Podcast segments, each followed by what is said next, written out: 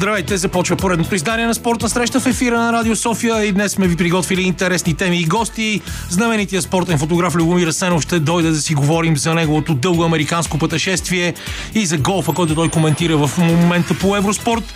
Иво Иванов отново ще ни разходи спортните полета на Съединените Американски щати, а накрая ще се върнем 30 години назад в историята с Николай Кръстев и дигитализираните броеве на легендарното списание Була Баскетбол. Останете с нас до 18.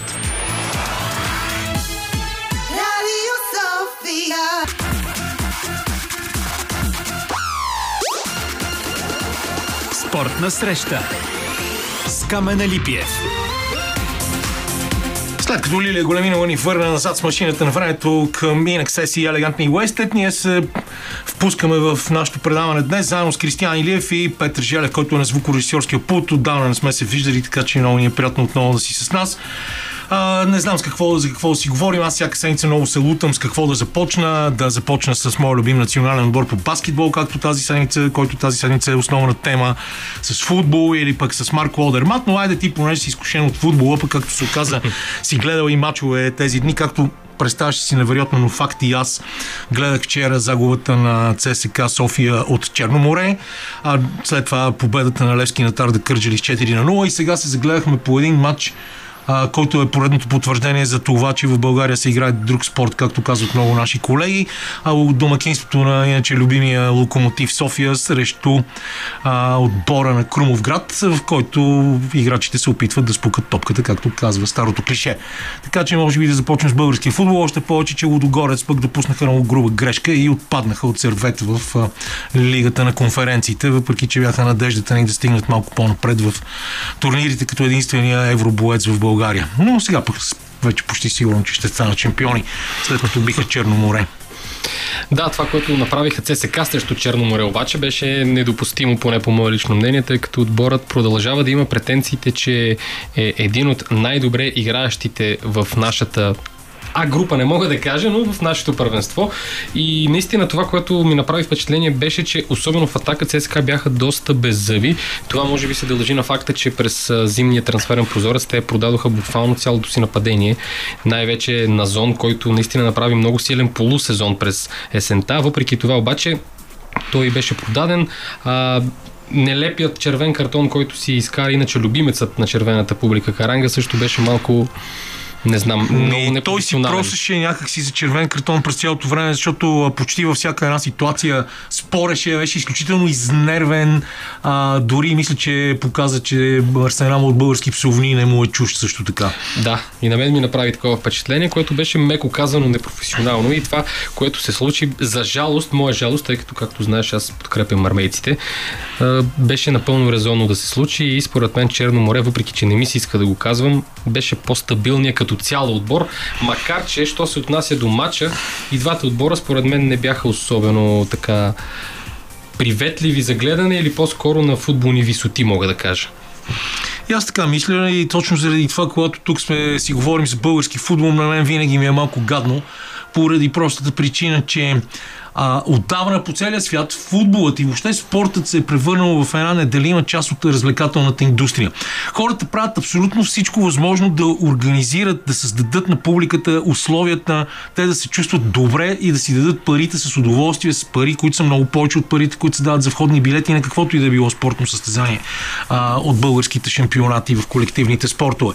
А хората ходят с децата си, хората купуват клубния мерчендайз, купуват екипировката, всяка година си купуват новите фланелки и така нататък и така нататък. Създава се една общност, една култура, която като че ли при нас се развива единствено в културата на омразата на големите агитки на а, отборите, които са от някакво значение в българското първенство, които обичат да си организират от време на време по бои и най-после поне имаше нещо, което да се обединят и това разбира се беше а, войната, която продължава за смяна на ръководството в Българския футболен съюз.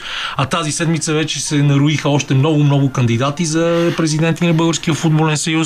Още очакваме като че ли а, класическото Мюре на сегашното ръководство, но може би в тази роля ще стане, ще бъде издигнати от ръководството на Славия и лично, лично от Венци Стефанов, Михаил Касабов. Михаил Касабов е един изключително фин, много интелигентен човек с много сериозни познания по чужди езици и солидни международни контакти, но Въпросът е дали точно той е лицето на промяната, защото аз лично мисля, че на повечето хора, които са работили до сега с него и които искат да се окопаят в Българския футболен съюз, поне още за един мандат, а той ще им бъде удобен, защото именно неговата деликатност и възпитание ще му попречат да тръгне на радикални промени, от каквито се нуждае българския футбол, абсолютно ясно и категорично. Абсолютно съм на същото мнение и а, една комична, така, наистина много, ама много комична кандидатура, тази на Георги Иванов Гонзо, което според мен показва цялостното ниво на футбола в България. Да, защото Георги Иванов беше изключителен боец и между другото аз до ден днешен се чудя защо той се съгласи да стане част от ръководството на футболния съюз, защото много хора се крият зад неговия гръб. Но да приключим с това, защото има време до 15 марта. Сега да кажем, че ти имаш още един повод за малко за тъга, защото да. Манчестър Юнайтед падна от Фулъм. И това също беше скандално на собствен терен, отбор, който се надяваше да се вдигне, да се тръгне нагоре. Обаче нещо не се получават нещата. В същото време Арсенал биха Ньюкасъл 4 на 1. Астън Вила разбиха Нотингам Форест и дори Кристал Палас намачкаха Бърли с 3 на 0. Което като изключи мача на Астън Вила, другите неща са добре дошли за Юнайтед, тъй като прехи конкуренти за четворката е, да. са точно Нюкасъл, който загуби. Но а, това, което ми направи впечатление беше, че без Расмус Хойлун, който наистина се отпуши, казано на футболен език и започна да бележи постоянно, поне в последните близо два месеца. Това, че е контузен му каза влияние, Манчестър Юнайтед за пореден път бяха абсолютно безидейни в атака и поредно така лично за мен доказателство, че Марка Сарашфорто трябва, отдавна трябваше да бъде сложен на пейката за кован там един футболист, който според мен не заслужава това, което му се даде като... Той направи един силен сезон миналия сезон и аз не разбрах как, но откакто той е в Манчестър Юнайтед още от дебюта му през 2015 година, смятам, че той е много надценяван, въпреки че аз харесвам продуктите на школата на Юнайтед и се радвам, когато им се дава място да стигна до първия отбор, но Рашфорд вече прекалено много злоупотреби с доверието, което му се дава вече почти 10 години. Да, и понеже в време вече малко да избягаме от тази тема, да кажем, че за мое огромно удоволствие в крайна сметка Бар Мюнхен най-после биха тази седмица. Биха Лайпциг с 2 на 1, прекъснаха ужасната си черна серия, очакваме да видим какво ще направят в Шампионската лига. А днес до края на предаването със сигурност ще имаме възможности да следим какво става и в другите матчове, които се играят в момента в българското първенство. Както стана дума, в момента играят Локомотив София и Крумовград. Няма промяна в 87-та минута. Резултата продължава да бъде 1 на 0 за Крумовград. Челси и Ливърпул играят в, а, за купата в 17 часа. А в момента Улвс водят на Шефилд с 1 на 0 в първенството на премиершип. А в Испания Реал Мадрид и Севиля ще бъде супер интересен матч след победата вчера на Барселона. Ювентус би в Розиноне с 3 на 2 преди малко. Лече пък приема Интера, Милан, Аталанта в късните матчове от първенството. Сега малко музика, след това е време да се разгърнем за баскетбол и зимни спортове. И като както ви казах, пък и вие знаете какво да очаквате от мен. Баскетбол е мой любим спорт и аз се занимавам с него непрекъснато, сериозно, професионално, доста години не сам, макар че както винаги обичам да подчертавам, моята лична баскетболна кариера беше удивително неуспешна, но така или иначе българският национален отбор започна участието си в квалификациите за първенството на Стария континент през 2025 година. Първо да кажем, че нашите се намират в доста трудна група с отборите на световния шампион от Германия, с Черна гора, които играха на последното световно първенство и с отбора на Швеция, който винаги е бил корав и който онзи ден ни го напомни това нещо с няколко играчи от Испанската лига Ендеса и играчи, които играят извън първенството на Швеция. Биха ни с 14 точки разлика, което беше доста неприятно. А в ситуация, в която българския национален отбор можеше да покаже и всички искахме от него да покаже повече ентусиазъм и здрава игра в защита. За съжаление, играта в защита не е най-голямата сила на българския национален отбор и в резултат на това а и на късмет в последните минути в шведите ни набутаха две тройки, вместо да загубим с 8 точки, което беше горе-долу приемливо. Загубихме с 14. Преди днес в 17 часа, след по-малко от 1 час, след 44 минути на практика, Нашите се изправят срещу световния шампион от Германия в Ботевград, арена Ботевград, който е наблизо и ни слуша в района на местата, където се лови Радио София. Може директно да отиде към залата, за да подкрепи българския национален отбор. Разбира се, без Александър Везенков, който е и контузен, а и когато играе в NBA няма как да се стане. Но другата натурализираната ни звезда, Колди Милър Макинтар е в състава, игра много добре онзи ден, но има известни здравословни проблеми. Очакваме да се появи днес на игрището, за да може да помогне на нашия тим. А, естествено, днес а, това е голямата, голямото баскетболно събитие, което ни интересува, но квалификациите започнаха изключително интересно. А, Естествено, Литва победи Польша, но литовците са един от фаворитите. Белгия спечели срещу Словакия, а най-сензационният резултат беше, че отбора на Латвия победи Испания като гост с 4 точки разлика. Да, Лука Банки, е треньора на Латвия, показа, че е великолепен и че си върши страхотно работата и с Латвия и в Евролигата в момента. А, направи латвийците пети на световното първенство, но когато излизаш срещу, както се казва на английски, абсолютен европейски пауърхаус, какъвто е Испания, загубата като домакин е определено огромна сензация. А, Италия победи Турция с 87 на 80 в един от най-интересните матчове, а Дания успя да спечели срещу Грузия. Нашите съседи от Северна Македония пък паднаха от Естония, а най-също спорван матч с нощи, а, всъщност в петък беше между Гърция и Чехия 72 на 64. Сърбия лесно се справи с Финландия, както и Франция победи Харватия. А, един от най-резултатните мачове беше Великобритания срещу Нидерландия 98 на 84. Днес Белгия приема Испания, а, което също ще бъде интересно. Черна гора играят срещу Швеция в нашата група. Украина естествено на неутрален терен играят срещу Португалия. И има време да следим тези квалификации. Няма кой знае колко вече по-смисъл да говорим повече за тях. Поради простата причина, че трябва да отбележим това, че Марко Одермат, най-добрия с скиор в последните години, си гарантира голямата световна купа. След като вчера в Палисейдс Тахо, където днес очакваме участието на Алберт Попов. Припомням ви, че миналата година Алберт взе там единствения си подиум до сега в своята кариера, стана трети. А в гигантския слон вчера Марко Одермат спечели 7, 7 а, гигантски слалом от 7 проведени през сезона.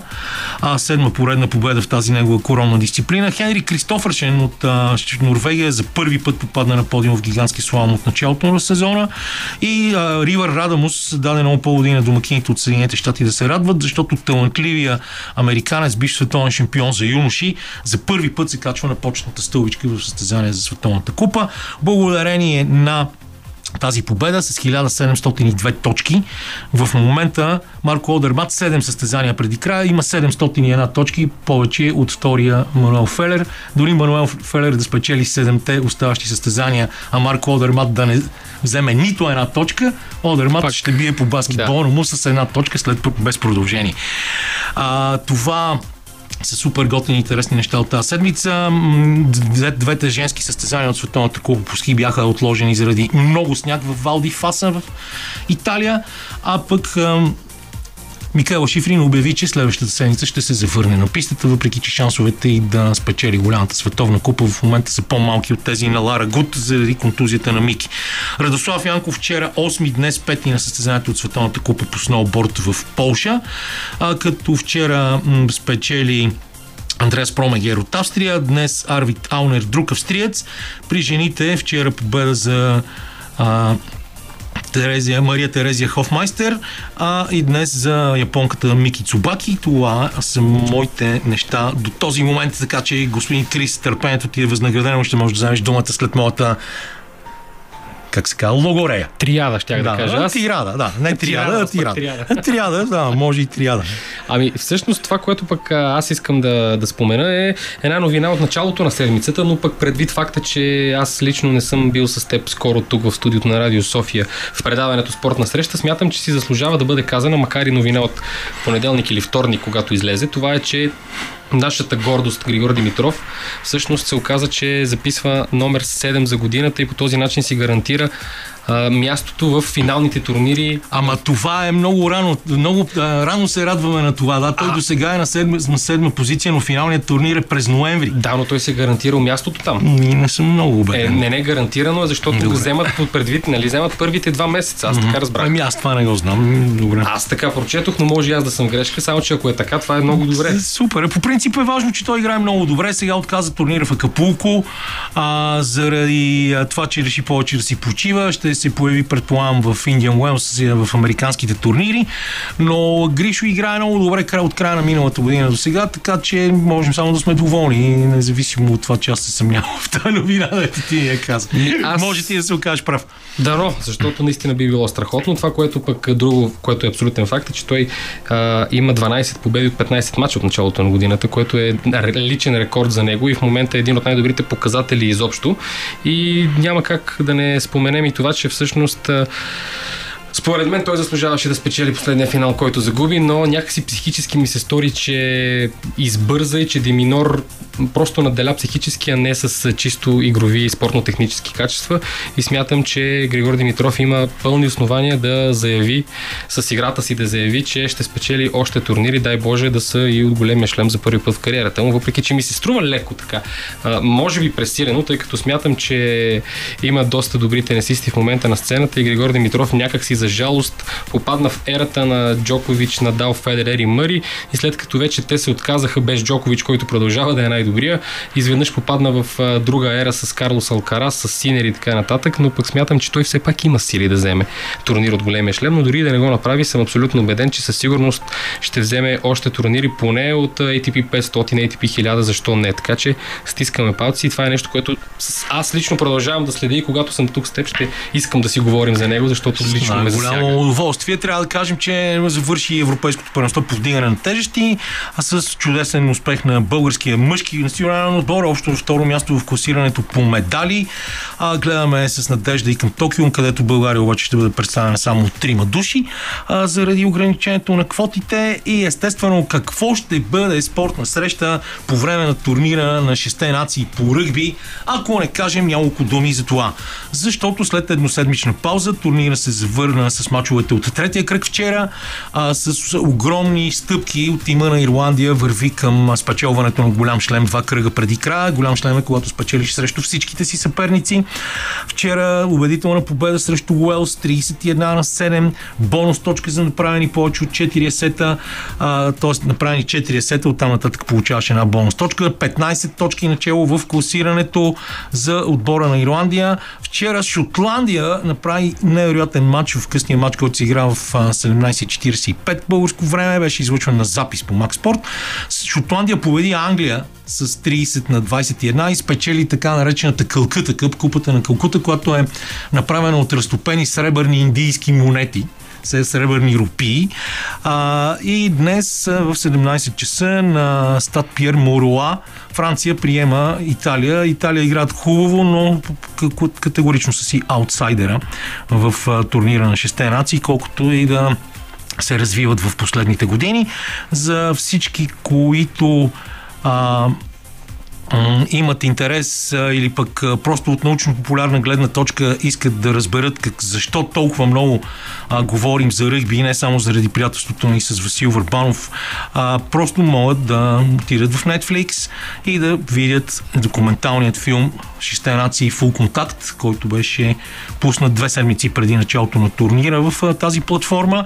И естествено, колкото и да може Зузи да, Зузи да се опитва да обхване всичко в нейното предаване за кино, едва ли е стигнало до това да ви разказва за този филм, който може би не е върха на кинематографичното изкуство, но дава много добра представа за това какво се случва, на какви физически натоварвания, психически и въобще са подложени играчите и треньорите в този турнир. Локомотив София, за съжаление, закъсва все повече и повече и Загубиха губи. Да, резултатът е 2 на 0 срещу Крумовград. Тук е момента, може би, отново да си пуснем още музика, поради простата причина, че нашият гост Любомир Асенов вече се намира на портала на Българското национално радио, така че пускаме си музика, продължаваме напред и след малко Любо ще бъде в студиото. Това беше колегата Свилен Нейков, с когото се мъчим по разни телевизионни формати от началото на тази седмица. Той танцува, аз пък се опитвам да се боря с Александър Кадиев в Аз обичам България и се си викам, ще започна това предаване с капитана Липиев говори, но се забравям за това. Но сега Любомир Сенов е главният герой. В следващите 30 минути ще си говорим с него за много неща. По принцип той беше дълго време в Съединените Американски щати и по работа и също така за да експлуатира своята най-сериозна инвестиция, т.е. сина си, който е доста добър състезател по голф. А, и днес, освен че до сега е снимал детски футбол, отида да голф по Евроспорт, само да не стане като с нощи. Знаеш ли какво Знам с нощи? какво стана с нощи. Както си почивах, така ми се обадиха в а, 21.30 и казаха, виж какво, тук, то е някакъв развален телефон е станал, Да. който развален телефон няма да се оправи и днес, така че коментирам голф от 8. Не от, принципно трябваше да съм от 12 до 1, само по един час диапазон. А, за финала обаче има някакво неразбирателство относно трасетата и И Палисейд Слава му с Алберт Попов, отива в а, историята. Между другото, американците за състезанията, виж, тук ще се отклоним, отклоним адски много, но а, състезанията от Световната кула по ски, които се провеждат в а, такива места като Палисейд Стахо а, или в а, Килингтън, където а, Микела Шифрин, е любимката, там някак си доста аматьорски се подхожда към телев, а, телевизионната реализация. Нямало това, което виждаме тук с мащабните платна, които правят Инфронт или а, австрийската и швейцарската телевизия съответно. И не за първ път се случва такава издънка, макар че точно тази като с нощи да се излъчва голф, пък отдолу да звучи коментар на алпийски ски, мисля, че до сега не се е случвала. И ако го беше, бяхме направили това на времето ние в БНТ, ще да ни обезкостят. Но, Люго, добре дошъл. Първо, Добре, каза, че идваш, да, каза, че идваш от а, детски състезания по футбол. Ние тук обикновено често се подиграваме с футбола, но когато идваш от детско състезание по футбол, някакси се, си връщаш предимно позитивната настройка и, и се радваш, че все още чистия спорт съществува. Нали ме виждаш как съм се нахилил. И това е а, главно заради децата.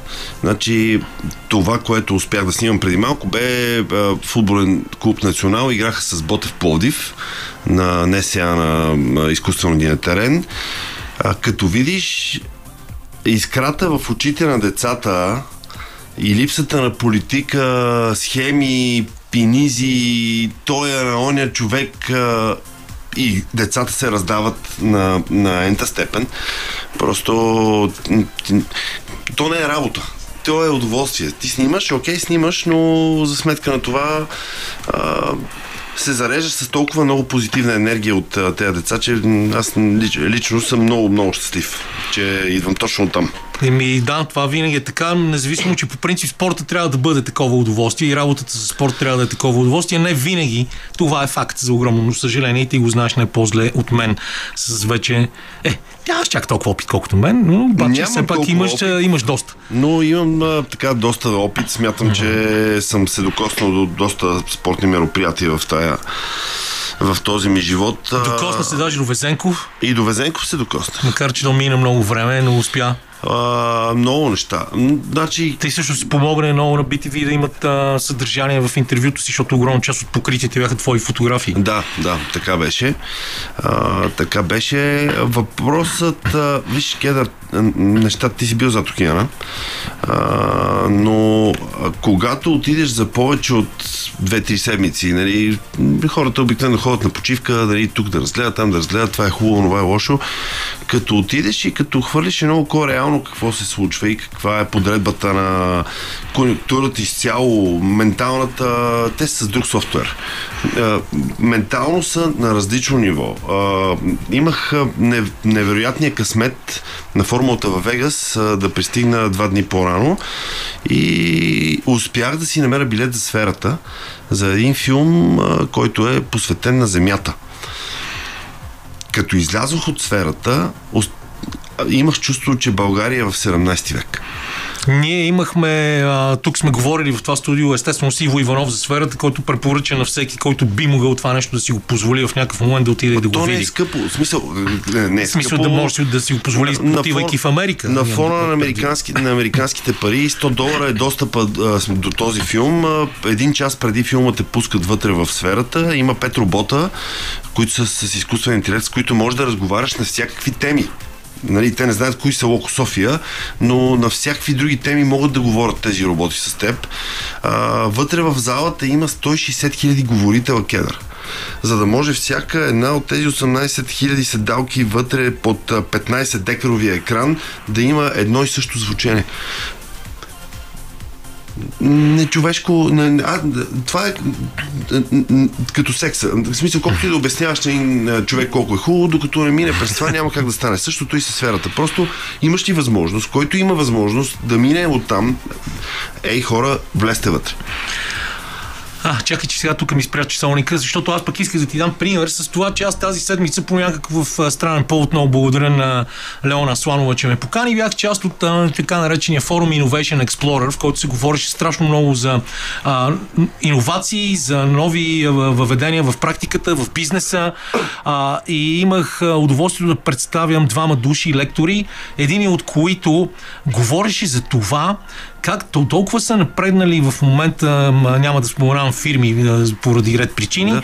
а, с а, работата с а, генеративен изкуствен интелект, че се смята, че а, всичките хора на високи позиции в големи компании, нали, така наречените CEO-та, т.е. изпълнителни директори на високо ниво, а, имат много сериозна възможност да доп м, подобряват резултатите си, споделяйки с изкуствения интелект и търсейки съвети от него, когато той има достатъчно ге- ге- генерирана информация, за да може да даде а, решения в много по-бързи срокове, отколкото едно заседание, ако щеш на управителния съвет може да ги вземе. И, и аз си мислех за тия неща, колко ние, колко скептично се отнасяме на, към това и също, същевременно колко много а, естествено използване на изкуствен интелект има в измами в момента в България, О, да. включително с наши колеги, известни журналисти от големи телевизии, като BTV, например. И, и, и се чудя ние кога ще започнем да, да използваме креативно нещата и да търсим такъв напредък. Ма ние сме но, много да. Много сме назад ментално, много сме назад а, изобщо. Знаеш, че примерно кризата в Щатите удари през а, 2007 година, ако не се лъжи, или 2008. 2008 и А, тук при нас дойде в края на 2009-2010. Да. Нали, смисъл, винаги сме е, няколко години назад. Относно изкуствен интелект, а, а, българите като цяло сме много така иновативна нация, а, много технологично развити сме като мозъци, но а, използва, и както виждаш, то се използва и за не чак толкова добри цели. И много бързо сме намерили приложението на това нещо, но а, от друга страна пък смятам, че а, технологиите и интернет ни ограничава по никакъв начин. И Ако един човек е бих казал напредничав и а, така готов да опита нещо ново, смятам, че съвсем скоро много неща ще се появят с а, марка България. Ми аз лично, лично искрено се надявам, защото се вижда много често как а, талантливи български а, младежи или възрастни хора, учени, откриват неща, а, които имат принос към а, света, но много често тези открития се случват, когато тези хора вече са напуснали България, което също говори за не много добрата среда за развитие на нашата територия, защото не случайно съществува вица за българския казан а, и по-талантливите хора, хората, които се отличават рязко от тълпата, обикновено а, получават вместо поощрение точно обратното. Никой не е пророк в собственото си село. Да. Знаеш, я тази приказка. Ще ти кажа още нещо относно Ах, къ... българите като цяло, да, стават, тръгват, измислят нещо, те стават, отиват някъде, работят за пари, остават, да речем, зад океана и нещата се случват, защото те са оценени.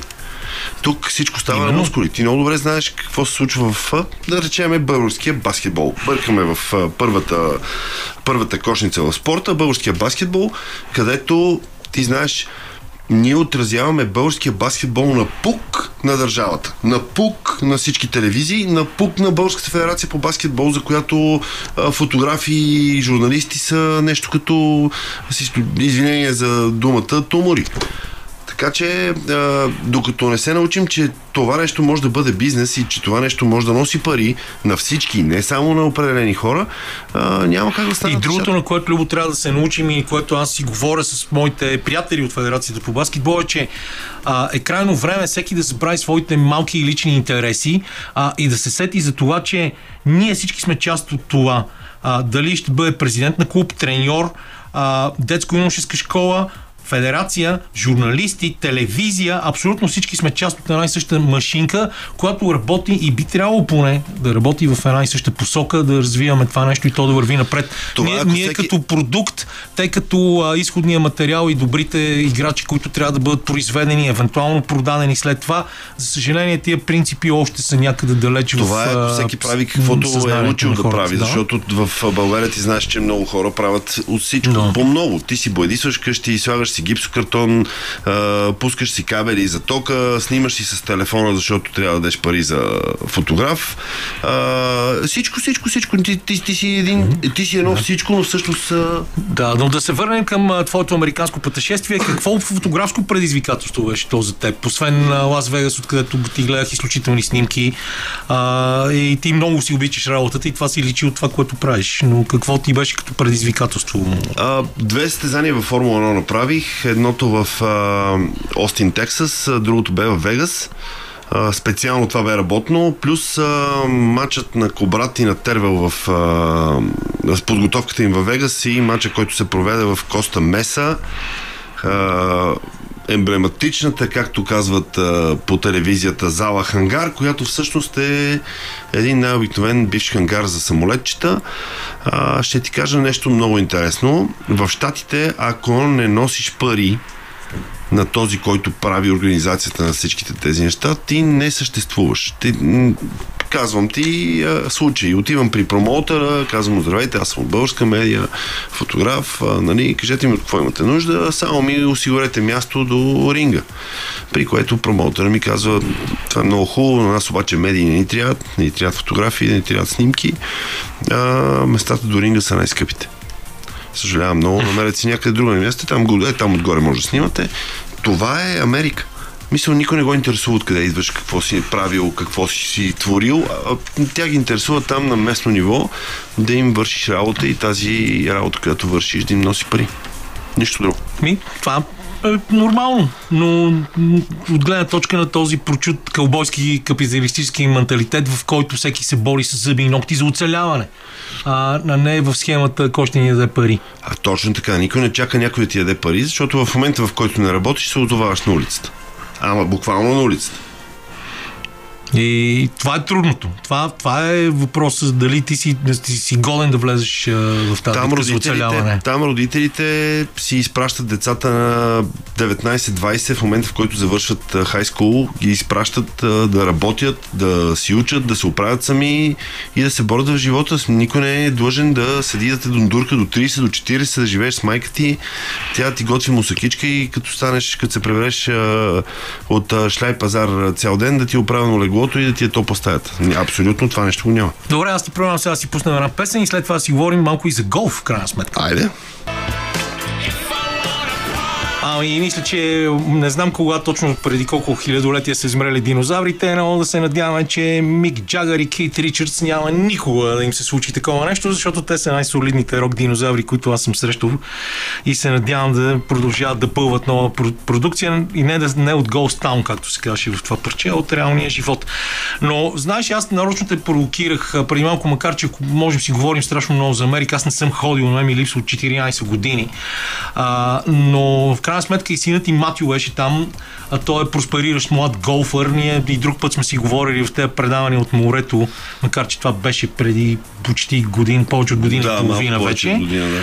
А, и винаги съм се чувал как в България има някой, който да се ентусиазира от голф, а ти не само се ентусиазира, започна да коментираш голф по Евроспорт и също така се записа в голф програмата на Националната спортна академия, която в момента следваш. И освен всичко си ти е един от най-перспективните млади български голфари. Що, защо нещо видя, видя като американците бизнес в тази работа или просто страшно много ти хареса и смяташ, че това е нещо, което си заслужава? Започвам отдалече. Да. А, първо, аз обичам голф от а, много малка детска възраст, когато още моя покоен брат, за съжаление, а, учеше в а, Национална спортна академия. Наш Още добър тогава- приятел и дългогодишен национал погребане на България с прякора Мигото и също така части от а, Националната служба за охрана, още да кажем по време на първото посещение на български президент в Съединените щати през 98 година. А, Да се та- върнем години Да, назад. връщаме се назад, но още когато той беше в НСА, имаше голф игрище там и на мен ми беше много интересен голф. След това в годините, пораствайки нагоре и замнигавайки се с много спорт, а, голфа винаги е бил много интересен като спорт, като начин на мислене, на, на, на отношение на играчите един към друг. Там няма, няма злоба, няма съскане. Ако играем аз и ти един също Има, друг, обаче, чакай сега ще прекъсна, ще ти кажа нещо, което знам от мои приятели, които играят голф и което наистина е ужасно. В голфа фейрплей е цар. Той е на пиедестал с огромна корона, всеки си записва само резултата и не бури и не лъжи. Точно така. Аз знам за хора, които играят гол в България които толкова много искат да печелят, че си лъжат в картите и това е нашия принос, може би, към световното гол движение. Това е нашия принос към побългаряването на голфа, но това не е основата в голфа, защото, както каза Матио, Матио играе в три турнира. Три турнира, които са, може би, трите най-големи зимни турнири в Съединените Американски щати. Единият е Тръмп на, голф, на, на Тръмп Голф National в а, Майами. Вторият се проведе на Инсбрук в а, Тампа, на игрището, на което се провежда Valspar а, PGA Tour Open. И а, третият турнир е бившият а, Honda Classic на игрището PGA National. Само ще ти кажа, че в West Palm Beach има цяла ерия, която е Birdie Drive, а, PGA National Boulevard. Толкова е сериозен голфа в САЩ, че а, 24 милиона аматьори има в тяхната аматьорска голф а, асоциация. А, Сред които Майкъл Джордан, да кажем. Включително. Майкъл Джордан си има и собствено игрище на също отгоре. А, и Чарлз Баркли. Но това е друга тема. Голфът е спорт, който не поражда агресия. В голфа няма, нямаш опонент, не можеш да кажеш, ама той ми подаде топката на ъгъла на линията, а, моя съотборник не ми подаде топката, за да вкарам коша и да вкарам гол. А, там играеш сам. Дори в шаха имаш опонент срещу който играеш, ти играеш срещу неговите ходове. В голфа играеш сам срещу себе си, сам срещу своята психика и ментална подготовка. Няма кръг с кръг еднакъв. А, изключително трудна игра, адски много а, концентрация е необходима, защото една игра по голф е близо 4-5 часа. А, и нещото, което е най-якото, първо тази игра не е не е по никакъв начин травматична. Второ, може да играеш близо до 80 годишна възраст. Трето, когато ти да играеш гол за кеф, взимаш тримата си най-добри приятели и имате 4 часа на спокойствие на природа. Без никой да ви притеснява, разбирате си, оставите телефоните в шкафчетата и правиш една разходка от 12 км здраве, приятели, вицове, майтапи и спорт. За това започнахме да се занимаваме с голф. След което голфът ни даде много възможности. В САЩ има 913 университети и колежи, които имат голф отбори. В тези голф отбори играят по 12 момчета и 12 момичета. От тези 12 човека, всеки един университет има квоти за чужденци. И ако ти си добър в голфа и си добър в училище, можеш да си обединиш стипендия за спорт и стипендия академична, която да ти плати изцяло цялото обучение в Съединените щати. Ако това е бизнес частта, може би това е бизнес посоката, в която искам да погледна, но това, което искам да направя специално за детето ми, и самия той иска да го направи, нали, особено след този месец в САЩ, а, той ти там се среща с други хора. В, преди един от турнирите в Тампа а, отидохме на едно общинско голф игрище да играем. Първо, джуниор голф там е на абсолютен пиедестал. Не повече от 20 долара е гринфито да играеш 5 часа голф. Включи, включващо голф количка вътре в цялата работа. А, толкова е натоварено игрището, че теб те включват с други хора, които ти не познаваш в, а, в играта. И в единия от тези подготвителни дни се паднахме да играем с други трима души.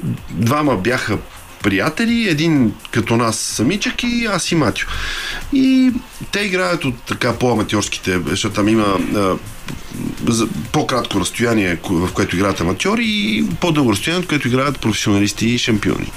Матио играеше от най-отзад, защото трябваше да се подготви за дългите игрища, които предстояха. И само след четвърта дупка резултата му беше фантастичен. Много по-добър от на всички останали, които бяха в, в, в флайта, но другите двама, тези, които бяха, единия беше професор в университета в Тампа, другия беше негов ученик. Започнахме да говорим на темата университети, университетски голф, стипендии. Човека човека, професора каза, ако имате нужда, тук приемни семейства, хора, имаме, кажете само, ако трябва да дойде да учи тук хайскул, детето ви е страхотно, много е, много е а, внимателен, много е възпитан, разбираш ли, тези хора, които са страшни шовинисти, се интересуват само единствено от това, което се случва в Америка. В момента, в който те видят, че се че правиш нещо смислено и че в И че го правиш добре, също така е и че го важно. правиш много добре, да, и че и най-важното нещо си човек, защото те не ги интересува какъв резултат правиш, ако ти не си човек. Ако се държиш лошо, ако се държиш гадно, ако се държиш арогантно, Окей, довиждане, довиждане, кой откъде е. Но те са супер емпатични към тези, които са готини. За тях е адски важно ти да бъдеш общественик, да, да си доброволец в всякакви събития в България или в, по света, да, да се държиш добре с хората и да не си, да не си емоционално нестабилен в обратния смисъл на думата, да крещиш, да викаш, да фърляш коло и така нататък. Добре, понеже времето ни приключва, започва скоро сезона в Формула 1. Продължаваш ли тази цялата игра, която беше се дръпнал малко от нея? Продължавам Припомням ти беше първия български фотограф, който имаше официална акредитация за Формула 1 и продължаваш да бъдеш. Оставам да бъда единствения, който някога е имал перманентен пас, единствения българин изобщо, не само фотограф с перманентен пас в Формула 1, при това 7 години подред, но това не е най-важното. Продължавам в Формула 1, работя с една много голяма международна агенция, може би най-голямата в моторспорта, работя за Макларен, а, няколко състезания, за дори за Парис Хилтън работех в Лас Вегас заедно с нея и за Хилтън изобщо като верига, но а, това, което предстои са няколко формули през тази година и Олимпийски игри в Париж. М. Стискам палци, надявам се, че ще се видим до Олимпийските игри в Париж. Надяваме Yes. се да имаме повече квоти за там. След малко продължаваме американската тема. По традиция Сиво Иванов, останете с нас.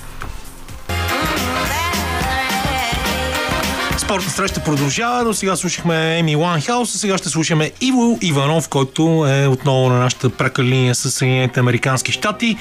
И аз се чудя вече, както винаги, за какво да си говорим с него. Дали за това, че в матча на звездите бяха вкарани близо 400 точки и докъде ще девалвира този матч.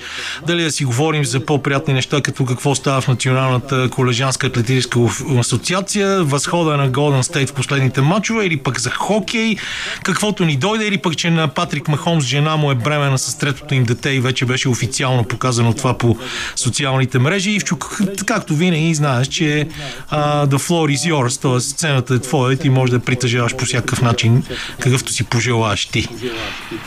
Страхотен реализатор е Патрик Махомс. Да, всяко отношение. Матча на звездите. Помниш ли, Камене, първият матч на звездите, който гледахме с тебе? Ами... 1983 година. Да, спомням си много добре как благодарение на касетата, която ти имаше, ние бяхме едва ли не добре дошли на всеки един купон с видеомагнетофон, поради простата причина, че всеки искаше да гледа това нещо. Да, да. Но каква колосална разлика между матча на звездите тогава и матчът на звездите сега. Тогава, не знам дали помниш, но Джулиус Сервинг, твой любим играч, доктор Джей, стана MVP. Гледахме Лари Бърт, Меджик Джонсън, Карим Абдул Джабар, Артис Килмор, Айзея Томас. Хора, които, за които беше въпрос на чест да се състезават и да победят в този матч. Беше въпрос на чест изтока да наделее над запада. Имаше културен конфликт между двата бряга, между западния и източния бряг. Имаше напрежение, имаше защита, имаше качествен баскетбол. А, спомням си, никога няма да забравя феноменалният чадър, който доктор Джей удари, ако не се лъжа, на Артис Гилмор, който се опитваше да забие топката и доктор Джей прелетя като чапла през половината игрище, за да му удари чадър отзад. Това е немислимо сега в сегашния матч на звездите. Знаеш ли, че имаше в целия матч на звездите в неделя имаше три, Три, да, знам. нарушения. Знам. Три нарушения, три фала в целия матч на звездите. Просто това е фарс, който е негледаем. И то не е фарс по И- Кърт Вонегът, по най-лошите Да. стандарти на българската политика, например. Да, да, друг вид абсур, абсурд. Не, а, това е баскетболен абсурд. И а, матчът на звездите е създаден за да популяризира баскетболната игра. В момента той и вреди. Този матч вреди на реномето, на популярността, на качеството на баскетбол. И а, трябва нещо да се промени или напълно да бъде анулирана тази много а, годишна традиция. А, спомням си невероятни мачове, страшно оспорвани мачове на звездите. 87 година, не знам ти дали помниш, имаше матч на звездите, в който Роландо Блекмен играеше, играеха пак Magic, Бърт и така нататък, но Том Чеймбърс, крилото на Сиатъл, стана MVP на матча на звездите. Този матч имаше продължение и беше свързан с невероятна защита. Док Ривърс игра също в този матч. Сега в момента естествено е феноменален треньор на, на Милоки. Но а, трябва да се промени нещо, за да се върне часовника назад и да видим отново някакъв смислен матч на звездите, от който, който действително да популяризира играта. А, в неделя станахме свидетели на, на комедия, на траги комедия. И тези 397 точки са срам за Националната баскетболна асоциация. Какво означават тези, тези 397 точки? Това означава, че матчът е на практика загрявка с поднасения и забивания.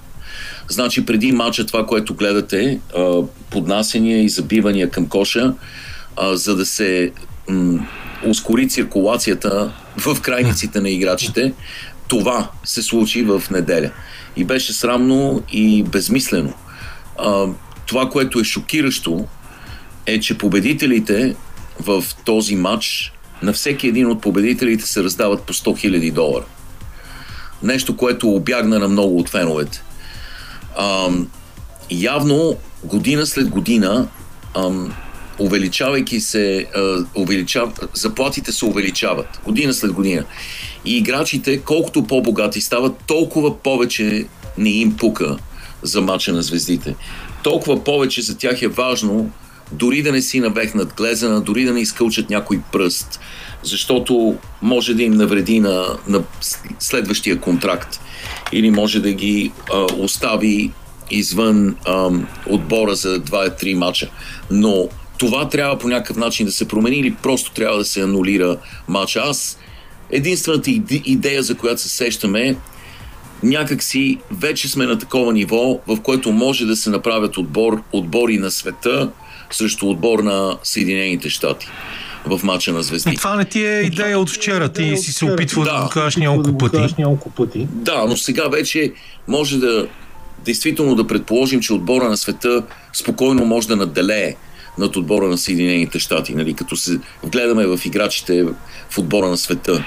А, нали, а, това са Лука Дончич, Никола Йокич, Шай Гилгас, Александър и така нататък и така нататък. И а, това може би би внесло някаква патриотична нотка или патриотичен мотивационен механизъм в целия матч, който да накара играчите поне малко да се постараят, да се опитат да направят нещо. А, но а, матчът не се гледа вече и се е превърнал в сатира и а, просто той загуби блясъка си през последните 5-6 години и а, няма смисъл, просто няма смисъл от него.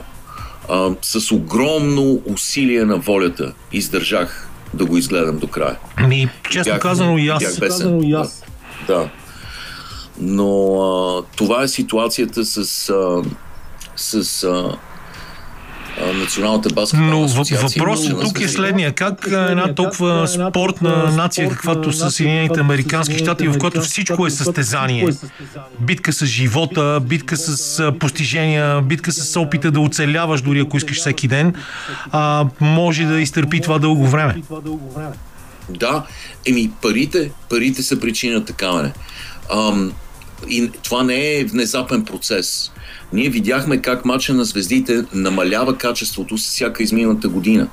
И колкото повече пари нахлуваха в лигата, колкото повече тя приличаше на една корпорация или на един конгломерат от 32 корпорации, толкова повече а, намаляваше качеството на този матч. И не знам, освен да се да, да раздават по 2 милиона долара на играч, за да се опитат дори да играят. Не знам какво друго може да, се, да ги мотивира в този момент. Но такава е ситуацията. За щастие, а, този матч приключи и вече гледаме истински баскетбол. И знаеш ли, ам, началото на сезона и особено януари месец приличат малко вече на матча на звездите, защото не се играе почти никаква защита.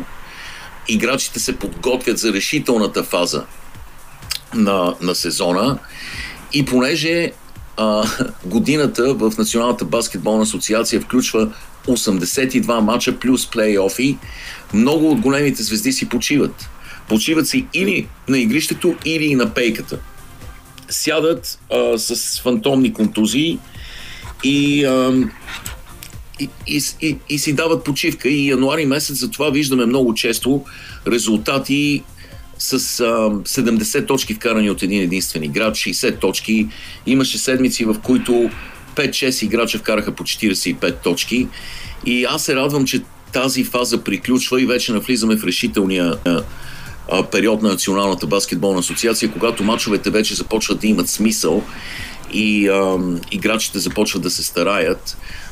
Леброн Джеймс е само на 102 точки от 40 хиляди за своята кариера. 40 хиляди точки, което означава, че ако не си даде почивка отново следващите няколко мача, би трябвало до седмица, някъде десетина дена, да премине 40 000 точки, което аз лично смятах за невъзможно. Но ето, че виждаме как това се превръща в реалност. Той вкарва по близо 25 точки на матч този сезон, така че би трябвало до 4 някъде 4 мача да, да премине 40 хиляди. Ние знаем, че когато той наближи някаква граница, той започва да стреля повече. Така че нищо чудно да вкарва по 30 точки на матч следващите няколко мача. Ам, но ам, това, което ми харесва е феноменалната конкуренция на Запад, където наистина не знам кой ще се появи, ам, кой ще оцелее накрая като финалист, защото Денвър показа някои уязвимости в, в играта си в последните матчове и не съм сигурен, че ще се доберат с такава лекота до финала, както го направиха миналата година. А, ти спомена Golden State Warriors, че изглеждат все по-добре. Наистина, наистина отборът изглежда все по-добре. Крис Пол ще се върне в игра а, има като че ли вече Клей Томсън ще продължи да влиза от пейката по-джемски или подземски, както може би е на полски, ще остане в стартовата петица, а пък Стив Кър с нов тригодишен договор, което означава, че дори да има преструктуриране на отбора, той ще остане. договор в историята. Да, това става, той става най-скъпо платения треньор в историята на баскетбола. 17 милиона и половина на година.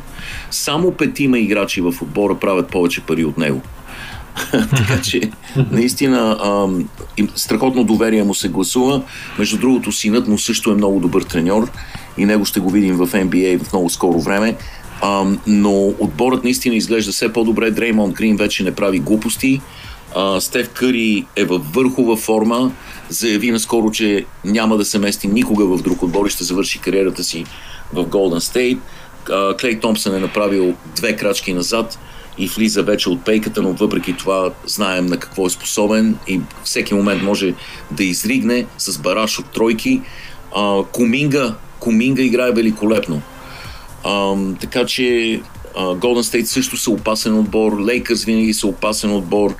А, знаеме Миннесота колко са добри, Оклахома Сити са в невероятна форма и според мен те са основния претендент, а не Денвер в момента за финалист в а, Западната конференция. А, Феникс, както винаги, а, са много добри. Там знаеме с Букър и Дюрант, че всичко е възможно. И Лос Анджелес Клипърс, които аз ги бях отписал в началото на сезона, играят страшно силно, но там винаги, винаги човек трябва да има едно на ум, защото Калай Ленард е много, много чуплив и човек никога не знае колко ще продължи неговия сезон. Напълно съм съгласен. Гледам тук класирането в NCAA, където гледам, че Канзас са на трето място в а, своята конференция, но с един доста добър баланс и последни два спечелени матча а, и доста конференции, в които резултатите на другите отбори са по-лоши от тези на, на Канзас, които с 21 победи, 6 загуби, с два, две последователни победи. И там сензационно за мен води университета на Хюстън. Да, Хюстън са на второ място в Съединените щати. Имат много силен отбор, което наистина е изненада, защото те не са фактор в колежанската лига от много-много години. От времето на Фай Слайма Джама с Хаким Уайджуа и Клайд Дрекслер, но ам, това са десетилетия и десетилетия, в които те не са се класирали въобще за мартенската лудост. И в момента обаче с много, много добър отбор, с много добър треньор Самсън, Кевин Самсън, и ам, са едни от претендентите, основните претенденти за титлата. Дюк и Северна Каролина, както винаги, са претенденти за титлата. Нещо странно се случи онзи ден в матч на Дюк. Те загубиха от Уейк Форест и се получи така нареченото и много често срещано тук в Съединените щати нахлуване на корта. Нахлуване на, на игрито. А, когато един отбор, който е абсолютен аутсайдер, победи един от аристократите в колежанския баскетбол, като Дюк, Канзас, Северна Каролина, феновете нахлуват на игрището, за да вдигнат на ръце играчите и треньора. И това нахлуване е много опасно, защото става дума за 16-17 хиляди човека, които се превръщат в една маса, лавина от хора. И при загубата на Дюк, Уейк Форест и феновете нахлуха на игрището и контузиха най-голямата звезда на Дюк, Кайл Филиповски, който ще бъде топ 10 в драфта. Това лято е един от най-добрите играчи а, в а, колежанската лига и бъдещата звезда в Националната баскетболна асоциация. Но това нахлуване става все по-опасно. Тази маса от хора е неуправляема. Блъска се понякога целенасочено в играчите на противникови отбор и Кайл Филиповски е със сериозно контузено коляно. Става въпрос за една от най-големите звезди, става въпрос за милиони долари. Милиони долари инвестирани в това коляно. Така че ам, NCAA трябва да направят нещо, администраторите трябва да измислят нещо, трябва да включат повече охрана или не знам какво може да се направи, но това се случи и а, срещу отбора на Канзас няколко пъти тази година, защото те имат 6 загуби и всичките им загуби са на чуж терен. Те са непобедени в Алан Филдхаус, където бият всички както обикновено, но имат 6 загуби на чуж терен. 6 от тези загуби, 5 от тези 6 загуби, феновете нахуха на, на игрището. И а, на два пъти се размина за една бройка контузия. А, мисля, че Кейтлен Кларк беше контузена миналата година при подобно нахуване. Така че това е много странен за нас в България невъзможен проблем, но тук това се случва и става все по-опасно. Иначе за Канзас трябва да отбележа, че имат а, много интересен играч Хантер Дикинсън, който е 7 фута и 2 инча висок. А, с други думи, той е малко по-висок дори от а, Никола Йокич и играе като него. А, в негов стил не скача, но е много интелигентен. А, позицията му винаги е перфектна. А, прибира много топки, вкарва с лява и дясна ръка, куки, пасове, типичен. Вече има много играчи с неговия ръст, които се опитват да играят като Никола Йокич. Той някак си промени петицата, промени позицията. И много центрове вече гледат да не изразходват а, лигаментите си, да не изразходват силите си в забивания и опити да прескачат хора, играят ин, интелигентно и а, разчитайки на, на своят аналитичен ум и е, дай Боже на фона на цялата девалвация, за която си говорим. Да, да. А, друга интересна личност в отбора на Канзас е австралийското кенгуру Джони Фърфи, който е един младеж на 17 години а, от Австралия, а, за който никой нищо не знаеше. Не знам къде го откри а, Бил Селф, треньорът на Канзас, но това момче е 6 фута и 9 инча, доста висок е и е феноменален стрелец, а, много добър борец под коша и пак много интелигентен, но и много атлетичен. А, така че има, така, има интересни играчи, но отбора на Канзас има доста контузии и за това според мен изгубиха няколко мача, които би трябваше да спечелят и в момента са на девето място в Съединените щати и чак на трето място в а, своята конференция, която нямат шанс да спечелят тази година. Хюстън са категорично на първо място. Между другото, Канзас би Хюстън в Алан Филдхаус но им предстои матч в Хюстън, така че ще видим какво ще стане там. Но интересно е, мартинската лудост камене пристига след 10 дена. След 10 дена. Просто времето отлетя и а, това според мен ще бъде най-интересната мартинска лудост. Аз го казвам всяка година, но този път наистина а, има невероятно ам, невероятна конкуренция. Няма а, фаворит. Имахме а, Зек, Иди, а, а, а, беше нали, доминираща сила, Канетикът, които са шампиони от миналата година, но а, и те бяха победени наскоро от отбор, който нямаше а, смяташе се, че няма шансове да ги победи, така че според мен може да имаме голяма изненада тази година в Мартинската лудост и цяла Америка ще гледа както винаги, но залаганията ще бъдат особено интензивни, защото наистина букмейкерите, за тях това е рай. Ам, няма фаворити, не се знае какво ще се случи и ще, ще видим много, много интересна мартинска лудост. Еми, искрено се надявам. Аз не ти се обаждам много, защото чувам някакво ехо в слушалките си и явно ми се връща гласа покрай новата система, която използваме за връзка с тебе. А, ако имаш нещо още да ни кажеш, ще те чуя с удоволствие. Ако не, да си пускаме музика и съответно видим дали Ники Кръста ще дойде в студиото или ще го включим по телефона и него. Да, ам, какво да добавя? Кейтлин Кларк е на път да бие рекорда и на Пистол Пит Маравич. За това говорихме миналата Да, седмица. да. Камене 6 месеца ни делят от Олимпиадата в Париж. Не е за вярване. Сякаш вчера беше Токио. И а, вече очите на Съединените щати са отправени към олимпийските надежди на щатите и има доста интересни, а, интересни имена.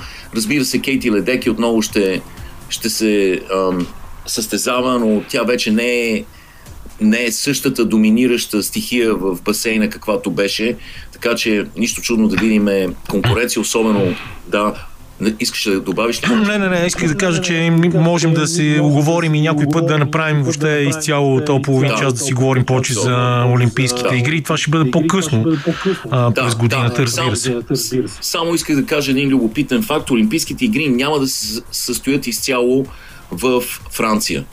А, защото състезанието по сърфинг ще се състои на другия край на света в Таити. В Френска Полинезия. Което е френска територия обаче.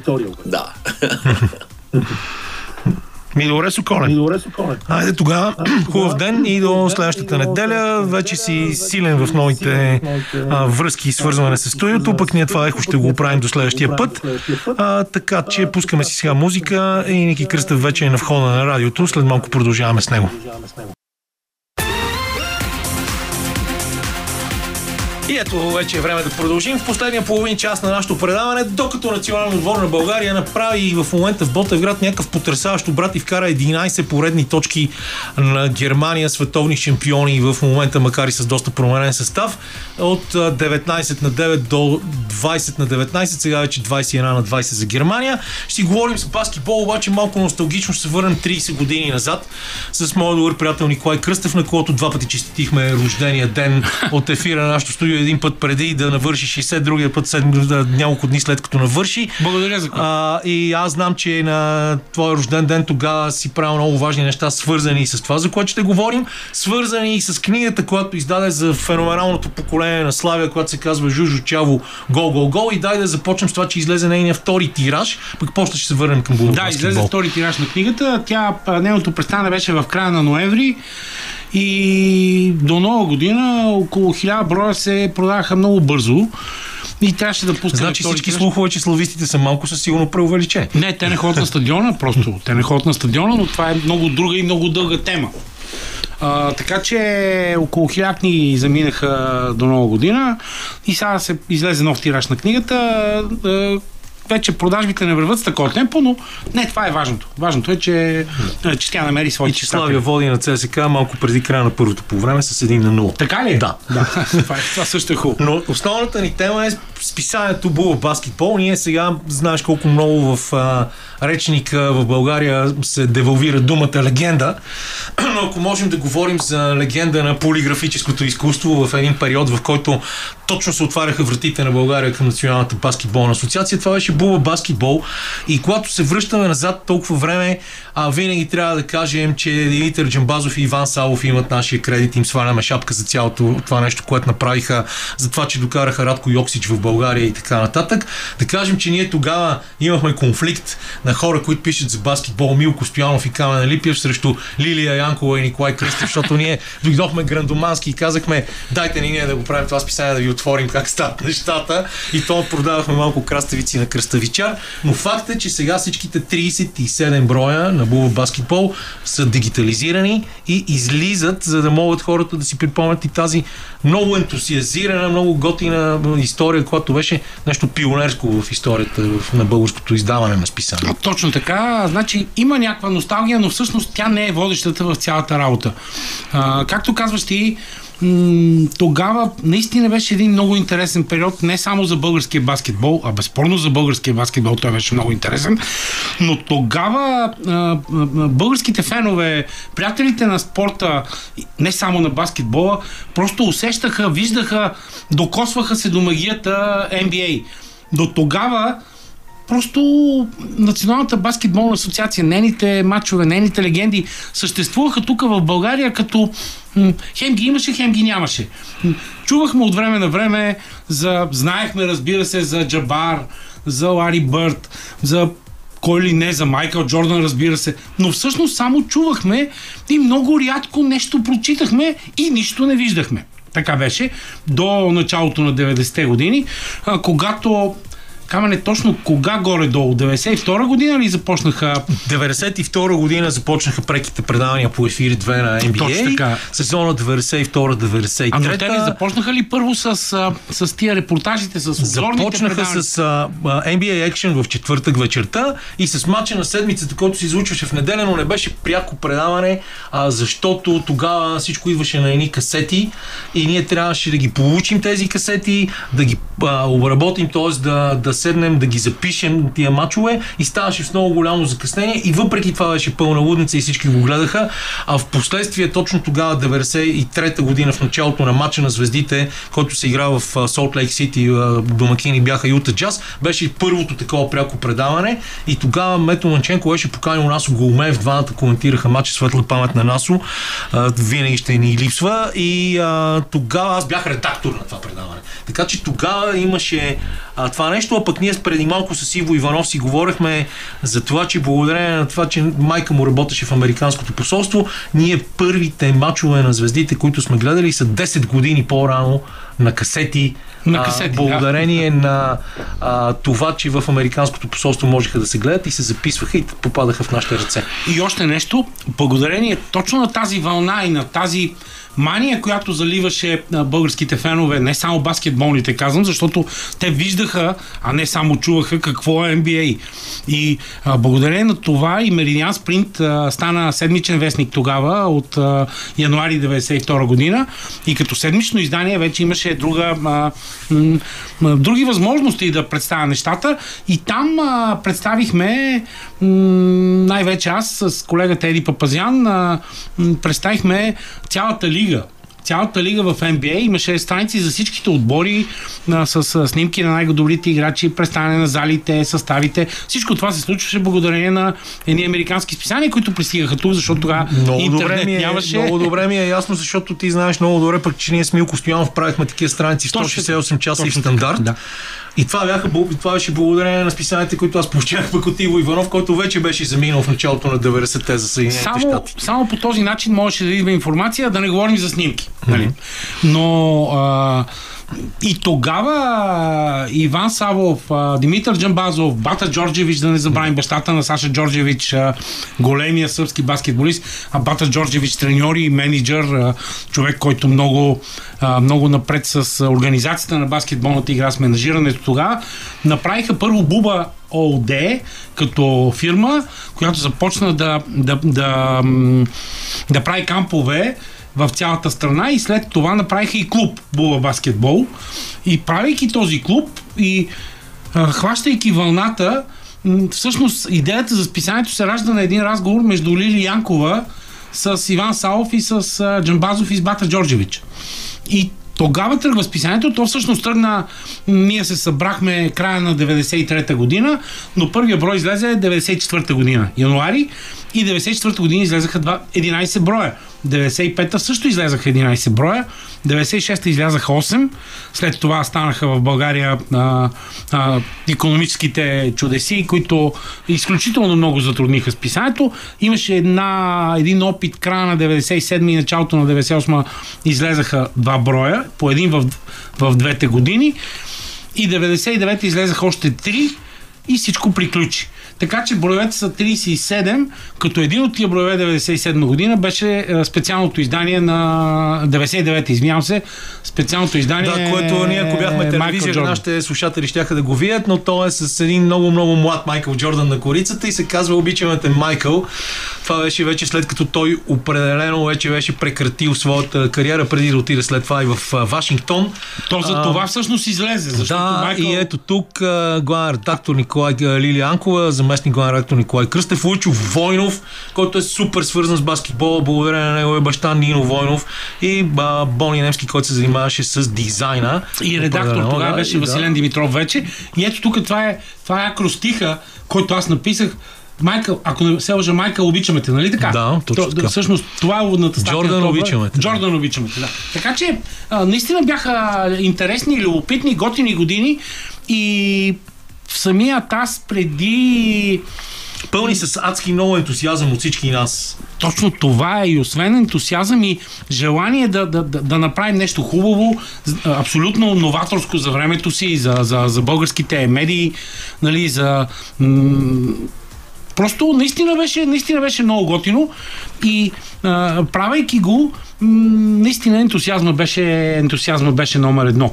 И аз преди миналата година, някъде по средата, имах а, доста броеве на буба баскетбол и ги отворих, попрочетах някои неща, които естествено бях забравил. А, всъщност и вие сте писали с Милко във втория период Да, на да, списанието. А, попрочетах някои неща и се хванах за главата.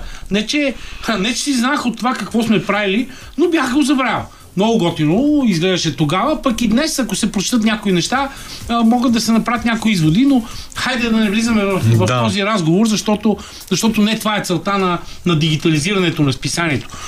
А, с Тодор Иванов а, се видях тогава, специално по този повод, и казах, Тошко, трябва да направим нещо, да, да дигитализираме списанието. А, това не е толкова ефтин процес, а, не е толкова скъп, но всъщност трябва средства и освен това трябва и място, където то да се появи. И но първата крачка беше да намерим, да намерим списанието. Оказва се, че на мен ми липсват десетина. Включително и списанието за Майкъл Джордан специалното, което го бях гледал малко по-рано и след това някой изглежда в офиса, моя офис тук, който е на Сидон Василевски, някой реши, че трябва да, да си го вземе и да си го чете и да не ми го върне. Не казвам, че го е откраднал. Надявам се да ми го върнат някога, но всъщност това, което е тук, не е моето списание. Специалното издание на Майкъл Джордан.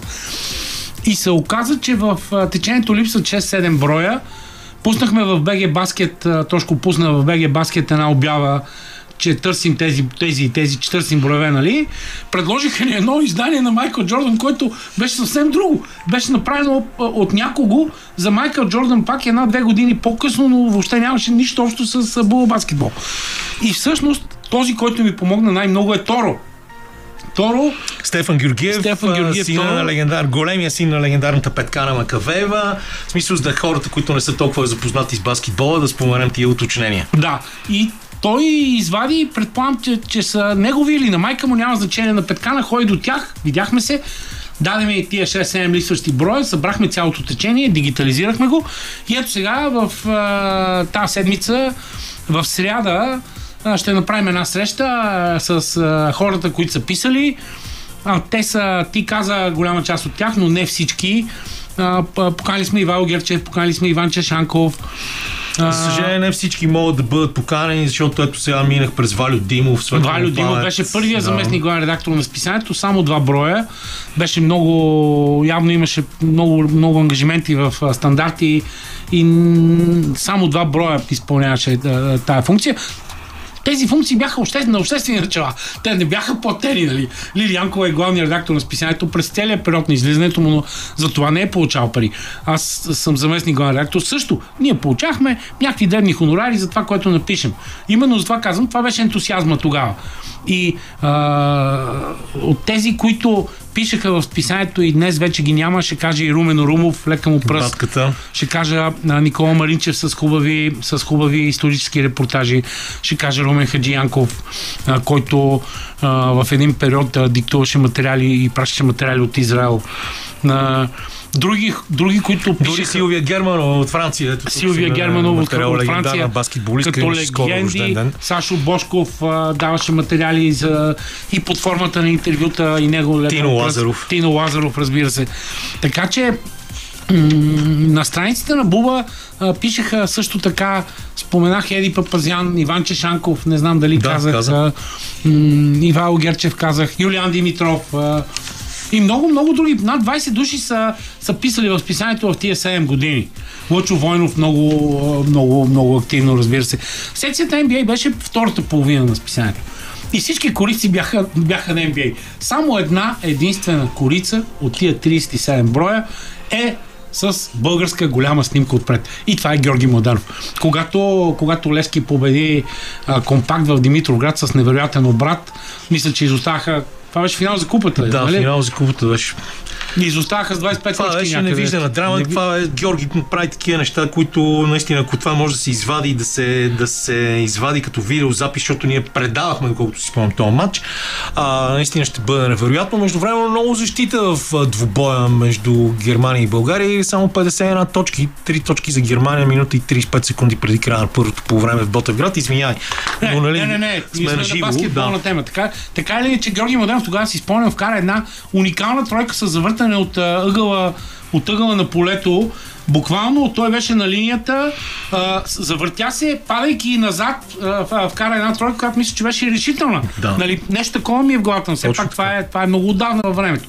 И просто беше, наистина беше изключителен матч и нямаше как да не го сложим на корицата. Не, че не са заслужали и други играчи от, от това поколение, но списанието беше ориентирано основно, не основно към NBA, но просто NBA беше, беше пазарната хващаше по пазарен начин това, че отпред се появяха Майкъл Джордан няколко пъти, Чарлз Бартли, Патрик Ник, а, ето го втория брой. Ето го Сър Чарлз. Ето го втория с- брой, в който има снимки от представянето на първия брой в а, Новотел Родина. Аз тогава не можах да отида, за съжаление, имах работа.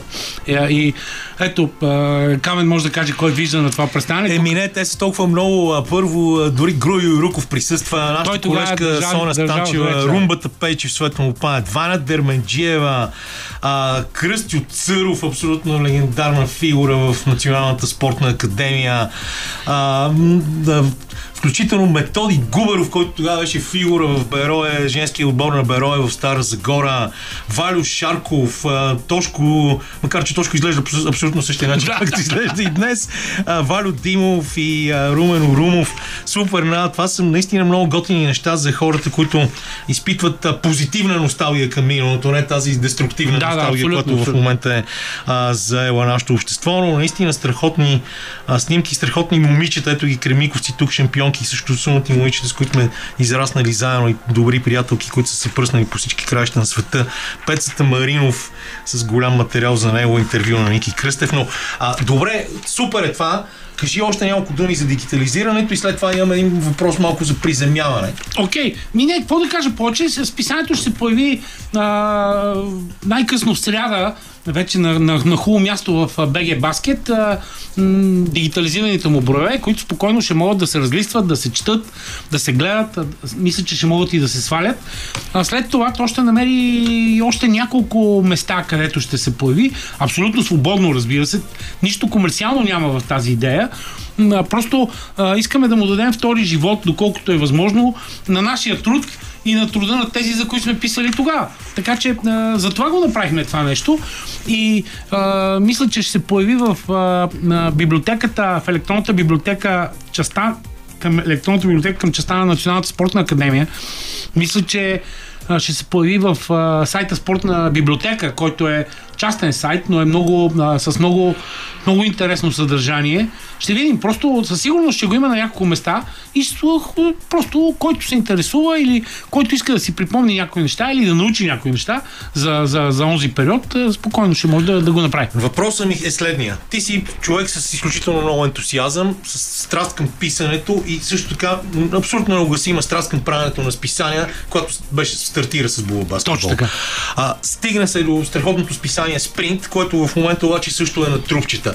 Можеш ли, имаш ли някакво обяснение защо в момента в България, въпреки тоталния дефицит на качествено спортно списание, такова не може да съществува? Ами защо? Защото бе, отговоря на две. Две са основните причини. Първо, значи спринт не излиза от година и половина вече. Има 29 броя зад гърба си, като някои от тях са по 200 страници. Ня- няма човек от спорта, който, като съм видял и като съм говорил с него, да не ми каже, че списанието е много хубаво и много интересно за четене. В същото време обаче, много малко са компаниите, които биха желали да рекламират в подобно издание, не осъзнавайки неговото качество, а просто изхождайки от позицията, че хартията е нещо отживяло, вече няма, няма своята, своята публика.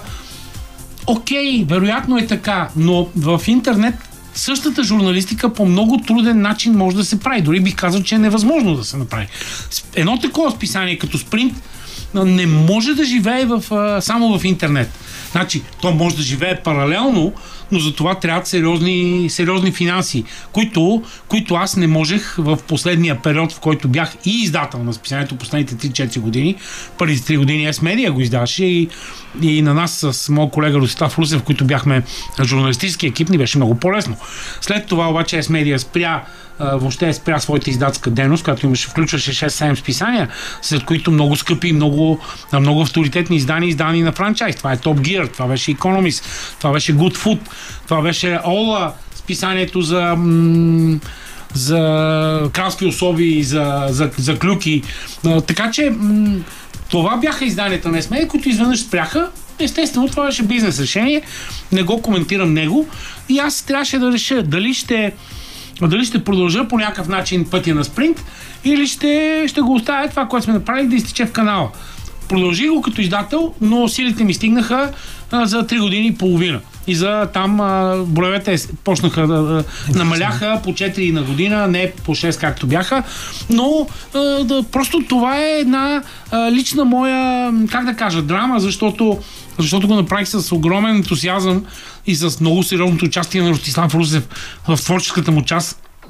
И а, така беше 6 години и половина, почти 7 години. И няма. Значи, ако, ако погледнеш рафтовете в а, бензиностанциите, примерно, там списанията са, се броят на пръсти. Там има хартиени издания, но те не са списания. Там е хартиени издания, кръстословици, някакви каталози, детски книжки. Окей, това са... Аз не ги подценявам, но това не са списания. На практика списанията, които излизат като списания в България, като журналистически продукт, са, мога да ги изброя на, на пръстите на двете ръце. Не е нужда. Да, на пръстите на двете ръце. Много съм малко и Бяха това съвсем 40, умишлено ти го поне, когато беше спринт на пазара преди година и половина, той продаваше не малко бройки. Той продаваше повече от хиляда списания. Обаче това абсолютно е невъзможно с продажбите списанието да живее. Е, в- Става дума да, да се самовъзпроизвежда и да продължава да излиза. Без, без спонсори, без рекламодатели, без генерален спонсор. Всъщност на някои от местата, за които продължават списанията да излизат, има хора, които са убедени в каузата на тези списания и те, те, те вадат пари, за да излизат тия списания. Не става дума да дават някакви огромни пари. Да... Което, което на практика е изцяло против всички пазарни принципи. Точно така. И да, тъжно малко ще си завършим срещата, но ще се видим в сряда за Точно по-веселата точно част, когато ще има премиерата на те, това дигитализирано издание на Була Баскетбол. Така свършва, завършва нашето предаване днес. Имате много възможности. В момента завърши първото по време на европейската квалификация България-Германия по баскетбол. България поведе с тройка на Коди Милър. Макинтар 28 на 27 на почивката. Франция води на Италия в турнира за 6 нации по ръгби с 10 на 3 на полувремето в последния матч от третия кръг. Също интересно, Ливърпул и Челси играят, завърши първото по време при резултат 0 на 0. Всичките тези неща, разбира се, можете да намерите като резултати и надявам се в новините на Българското национално радио. Политическите новини започват в 18 часа. Аз много благодаря на Лилия Големинова за музиката, на Кристиан Илиев за това, че беше мой редактор, на Петър Желев, че беше мой сподвижник на звукорежисьорския пулт. А, знаете, че може да се абонирате за нашето предаване в подкаста му в SoundCloud и Spotify. А ние ще бъдем заедно отново следващата неделя. Приятна седмица на всички. Чао!